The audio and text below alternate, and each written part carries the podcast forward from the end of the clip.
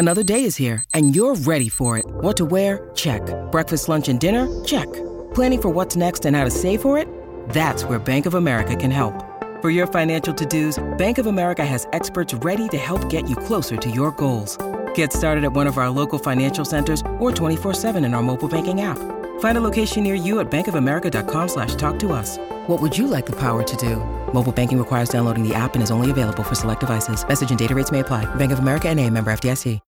When you need mealtime inspiration, it's worth shopping Kroger, where you'll find over 30,000 mouthwatering choices that excite your inner foodie. And no matter what tasty choice you make, you'll enjoy our everyday low prices, plus extra ways to save, like digital coupons worth over $600 each week. You can also save up to $1 off per gallon at the pump with fuel points. More savings and more inspiring flavors make shopping Kroger worth it every time. Kroger, fresh for everyone. Fuel restrictions apply. Qu'est-ce que c'est Titanic? Merci d'avoir posé la question.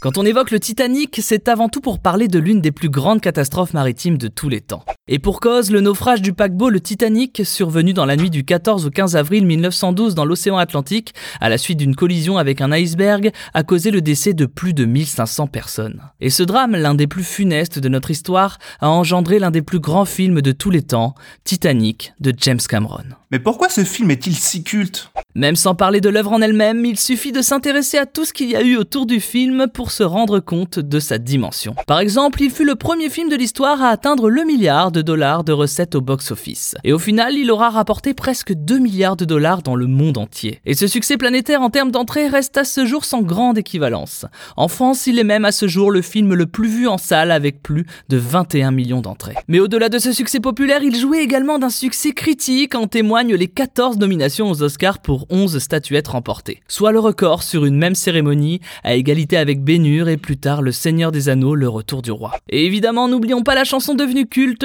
Heart Will Go On, une chanson qui, même si elle n'a jamais été très appréciée par son interprète Céline Dion, a participé nettement à la postérité du film. Un film que l'on peut qualifier de novateur dans son approche, notamment par le regard féminin qu'a su apposer James Cameron en présentant une héroïne profonde, maîtresse de ses choix et omniprésente dans le film par le biais de la voix off. Mais comment ce projet a vu le jour? Il faut déjà savoir que ce projet n'est pas arrivé du jour au lendemain. Non, James Cameron l'avait dans un coin de sa tête longtemps avant le début de la production. L'idée lui est venue en filmant des icebergs au large de la Nouvelle-Écosse. Et si un projet au cinéma n'est finalement jamais le fait d'un seul homme, James Cameron a quand même pas mal mouillé la chemise pour Titanic car il l'a écrit, réalisé, produit et monté. Rien que ça. Là où James a dû se faire épauler, c'est dans le choix des acteurs. À l'origine, pour Jack, les studios avaient envisagé Matthew McConaughey, Chris O'Donnell ou encore Michael Culkin, Kevin dans Maman j'ai raté l'avion pour ceux qui ne suivent pas. Pour Rose, c'est longtemps Gwyneth Paltrow qui a tenu la corde, mais c'est finalement Kate Winslet qui fut choisie pour accompagner Leonardo. Poussée par Mally Fine, la directrice de casting du film. Et comment ont-ils reproduit le bateau? C'est l'un des faits majeurs de la réalisation de ce film, mais effectivement, si le Titanic paraît si impressionnant à l'image,